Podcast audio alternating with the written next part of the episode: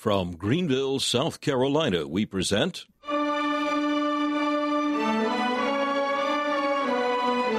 Let the Bible Speak.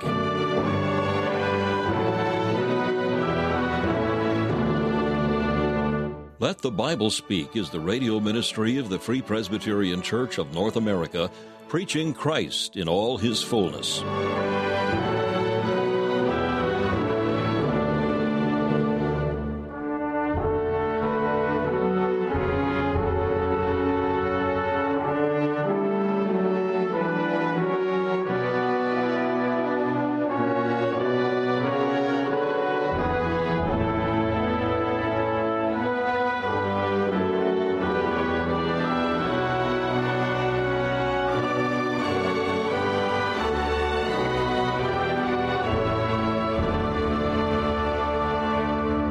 Welcome you to this broadcast of Let the Bible Speak, featuring messages preached by Dr. Alan Cairns, founder of Let the Bible Speak Radio Ministries.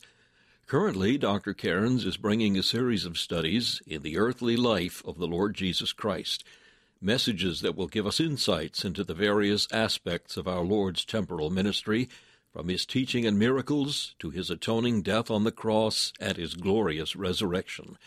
We'll hear from Dr. Cairns in just a few minutes. First of all, we invite you to enjoy this devotional thought from the pen of C.H. Spurgeon, found in his collection called Faith's Checkbook. Today's devotional is entitled Harvest of Light, Gladness. The text is Psalm 97 and verse 11. Light is sown for the righteous, and gladness for the upright in heart. Righteousness is often costly to the man who keeps to it at all hazards, but in the end it will bear its own expenses and return an infinite profit. A holy life is like sowing seed. Much is going out, and apparently it is buried in the soil, never to be gathered up again. We are mistaken when we look for an immediate harvest. But the error is very natural, for it seems impossible to bury light. Yet light is sown, says the text. It lies latent. None can see it. It is sown. We are quite sure that it must one day manifest itself. Full sure are we that the Lord has set a harvest for the sowers of light, and they shall reap it, each man for himself. Then shall come their gladness, sheaves of joy for seeds of light. Their heart was upright before the Lord, though men gave them no credit for it, but even censured them. They were righteous, though those about them denounced them as censorious. They had to wait, as husbandmen wait for the precious fruits of the earth. But the light was sown for them, and gladness was being prepared on their behalf by the Lord of the harvest. Courage, brothers, we need not be in a hurry. Let us in patience possess our souls for soon shall our souls possess light and gladness.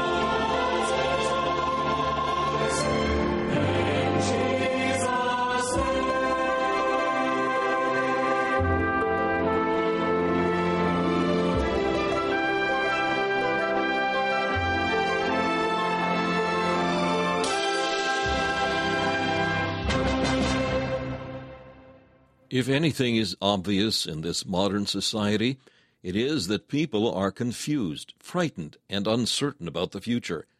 Where does one look for the solution to the universal problems of guilt, doubt, and temptation?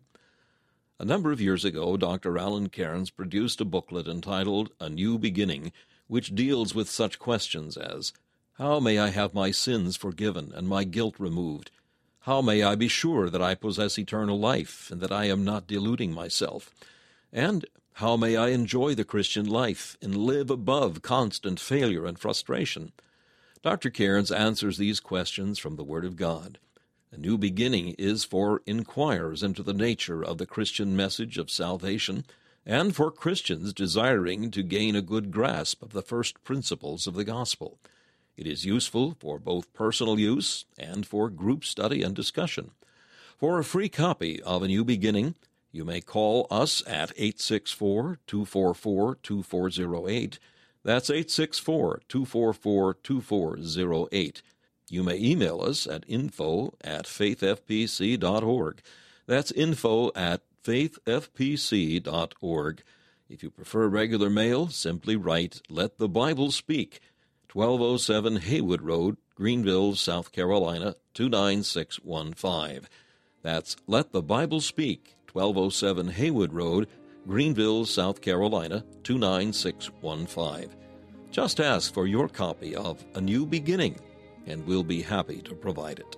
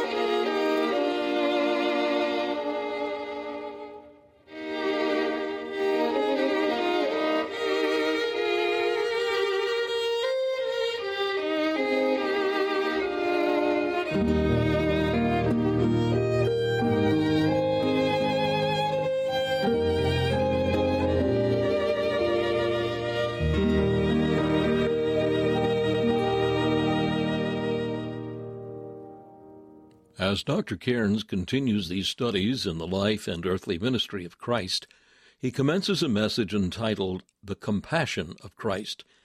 In Matthew chapter 9, verses 18 through 38, we see the Lord Jesus Christ showing compassion to people in need, including two blind men, a demon possessed dumb man, and even a dead girl. In each case, the individuals, as well as the father whose daughter had died, had faith in Christ's power to heal. They recognized him as the Son of God, as the proper object of faith.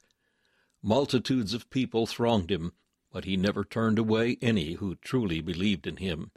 He did what no one else could do. Now here is Dr. Cairns to introduce the message, The Compassion of Christ. This morning, as we continue our studies in the life of Christ, we return to Matthew chapter 9 and commence reading at verse 18. Matthew's Gospel, chapter 9 and verse 18. We'll read through to the end of the chapter. While he spake these things unto them, behold, there came a certain ruler and worshipped him, saying, My daughter is even now dead, but come and lay thy hand upon her and she shall live. And Jesus arose and followed him, and so did his disciples. And behold, a woman which was diseased with an issue of blood twelve years came behind him and touched the hem of his garment. For she said within herself, If I may but touch his garment, I shall be whole. But Jesus turned him about, and when he saw her, he said, Daughter, be of good comfort. Thy faith hath made thee whole. And the woman was made whole from that hour. And when Jesus came into the ruler's house and saw the minstrels and the people making a noise, he said unto them, Give place, for the maid is not dead, but sleepeth. And they laughed him to scorn. But when the people were put forth, he went in and took her by the hand, and the maid arose. And the fame hereof went abroad into all that land. And when Jesus departed thence, two blind men followed him, crying and saying, Thou son of David, have mercy on us. And when he was come into the house, the blind men came to him, and Jesus saith unto them, Believe ye that I am able to do this? They said unto him, Yea, Lord. Then touched he their eyes, saying, According to your faith be it unto you. And their eyes were opened. And Jesus straitly charged them, saying, See that no man know it. But they, when they were departed, spread abroad his fame in all that country. And as they went out, behold, they brought to him a dumb man possessed with a devil. And when the devil was cast out, the dumb spake, and the multitudes marveled, saying, It was never so seen in Israel. But the Pharisees said, He casteth out devils through the prince of the devils. And Jesus went about all the cities and villages, teaching in their synagogues, and preaching the gospel of the kingdom, and healing every sickness and every disease among the people. But when he saw the multitudes, he was moved with compassion on them, because they fainted, and were scattered abroad as sheep having no shepherd. Then saith he unto his disciples, the harvest truly is plenteous, but the laborers are few. Pray ye, therefore, the Lord of the harvest, that he will send forth laborers into his harvest. Amen. The Lord will add his blessing to this reading from his precious word for his name's sake. In Hebrews chapter 5, verse 2, we learn that it was one of the marks of Israel's high priest that he could have compassion on the ignorant and on them that are out of the way. The Lord Jesus Christ is our great high priest, and he, as no other high priest, can have compassion on the ignorant and upon the erring. Indeed, he can have compassion on sinners of every kind and degree. This compassion of Christ runs like a golden thread through the passage that we have been reading with all its varied events.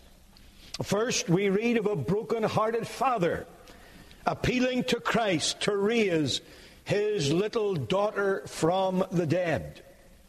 Next, we read of a woman who had suffered for 12 years from constant hemorrhaging. And she sought to touch the hem of his garment so that she might be healed. Then two blind men came crying that the Lord would have mercy upon them and grant them their sight. And finally, there was a mute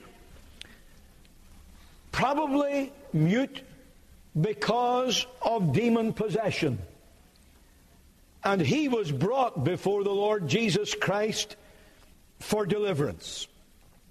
It's not something I really have uh, the freedom to follow through this morning, but it is interesting to note how people with a variety of such needs expressed a common faith in the Lord Jesus Christ. This father had left a corpse at home. Most people, even the most spiritual people, when they have a corpse in the house, would naturally go for the undertaker. But this father went to the Lord Jesus and believed that with his word, by the mere command of his lips, he could raise his daughter from the dead. Now that was faith indeed. The woman who came believed that if she could but touch his garment, such was the virtue of the Lord Jesus that she would be instantaneously healed. She believed that. Scholars, especially of the rationalistic and unbelieving kind, regale us with uh, their new ideas on translating various parts of the Gospels because they tell us the authorized version assumes that the people who came to the Lord Jesus knew more about him and believed more about him than they actually could. Thus, when the leper came and uh, said, If thou wilt, thou canst make me clean, the authorized version says that he said, Lord, if thou wilt. Now, that is actually uh, the Greek word that is used in our Testament. It is the word Lord. It also can mean, as we would use today, Sir. And all the modern translators tell us it must be Sir, because a poor leper would have no means of recognizing the Lordship of Christ. If ever I heard specious reasoning from lunatics, that's a good example. Can you tell me that a leper comes to a man whom he recognizes as nothing but a man with no more authority than any other man? And he says, If you but say, I will, my leprosy will be gone. Can you believe for a moment that this woman, consumed with this mighty, passionate faith, if I can but touch the hem of his garment, instantaneously my hemorrhaging will cease. Can you tell me that that woman did not act out of a faith in a mighty Savior? Likewise with the blind man. They believed that he could give them sight.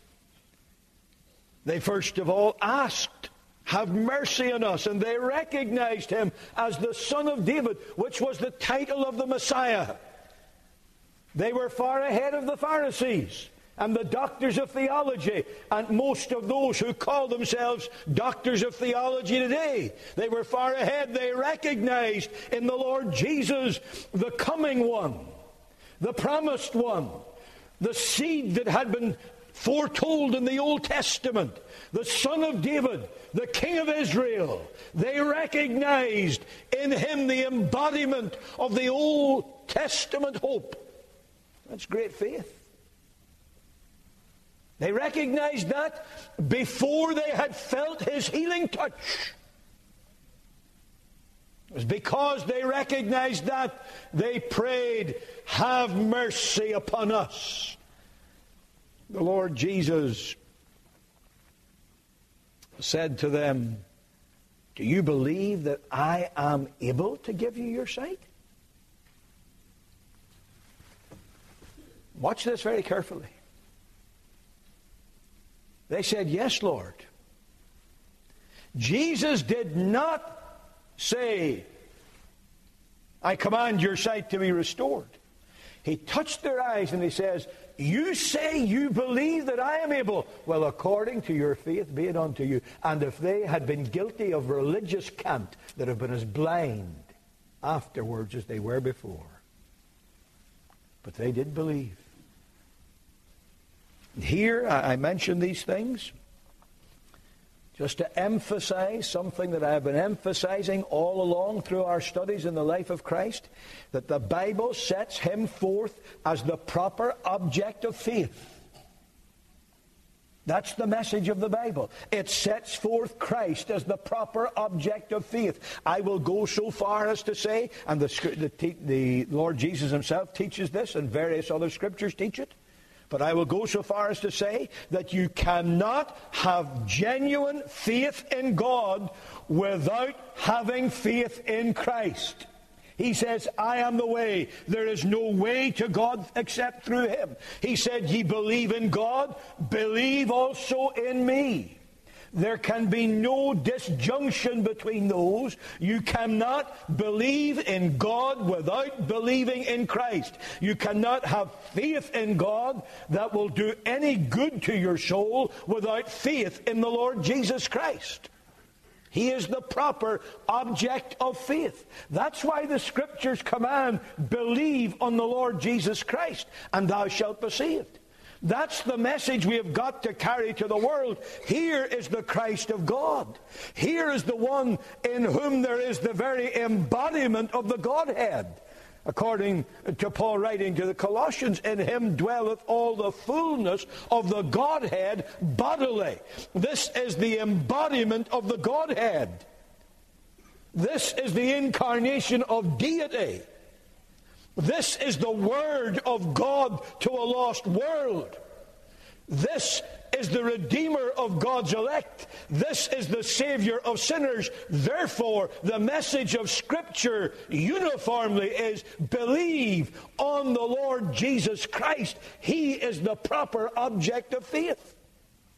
Do not mistake that. And do not miss it. Do not even make the mistake that so many make. It's the mistake, for example, that. Uh, Naaman the Syrian started to make when he was sent to the prophet. He went to the country and then he went to the king and then he was going home untouched. So many people are told go to Christ, and they think if they go to the church, or if they go to Christians, or if they ape the life of Christians, or if they act the manner of Christians, or if they assume the vocabulary of Christians, or they presume that they have the experience of Christians, that therefore they'll be okay. And they will not be okay. It is Christ and Christ alone to whom the Scripture directs our faith for salvation, and indeed for everything else. When, once you believe to the saving of your soul, you keep believing. And whatever your need, wherever your need falls in, in the spectrum of human experience, go to Christ. He is the proper object of faith. It's interesting here, certainly, that none appeal to him in vain because faith in Christ is never misplaced. Now, as a result of the miracles of healing that the Lord Jesus did here, the people were impressed with his power. We read in verse 33 at the end of the verse that they cried, It was never so seen in Israel. And they were rightly impressed. I mean, who would not be impressed by the power of one who could speak and a dead girl comes to life? Who would not be impressed with the power of one who could grant healing by a person merely touching the hem of his clothing? Who would not be impressed with the power of one who could put his hand upon the eyes of the blind and they receive their sight? Who could cast out a devil and make a mute to burst forth in the praise and worship of Jehovah? Who would not be impressed with his power? The people were rightly impressed with his power, and so ought we to be, because never let us lose sight of this fact. The Lord Jesus Christ can do what none else can do. It should bring hope to the hopeless, light to the most darkened. The Lord Jesus can do what nobody else can do.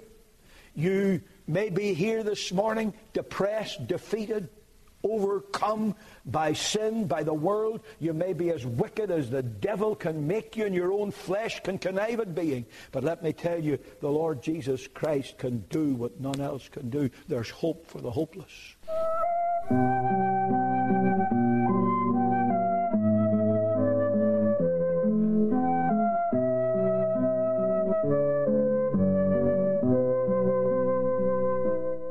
Been listening to Let the Bible Speak the radio ministry of the Free Presbyterian Church of North America. We hope you've enjoyed and benefited from today's program. We are here as your servants for Christ's sake. If we can be of any further help to you in the things of the Lord, we invite you to contact us. If you would like to receive our booklet, Separated unto the Gospel, a booklet that sets forth the beliefs and standards of the Free Presbyterian Church, you may have a copy free of charge, simply for the asking. Our mailing address is Let the Bible Speak, 1207 Haywood Road, Greenville, South Carolina, 29615. That's Let the Bible Speak, 1207 Haywood Road, Greenville, South Carolina, 29615.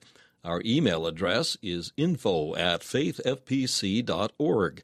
That's info at faithfpc.org. If you would like to learn more about the Free Presbyterian Church of North America, we invite you to visit our website, www.fpcna.org. That's www.fpcna.org. This is Charles Kelsch saying thank you for listening and inviting you to join us again as we let the Bible speak.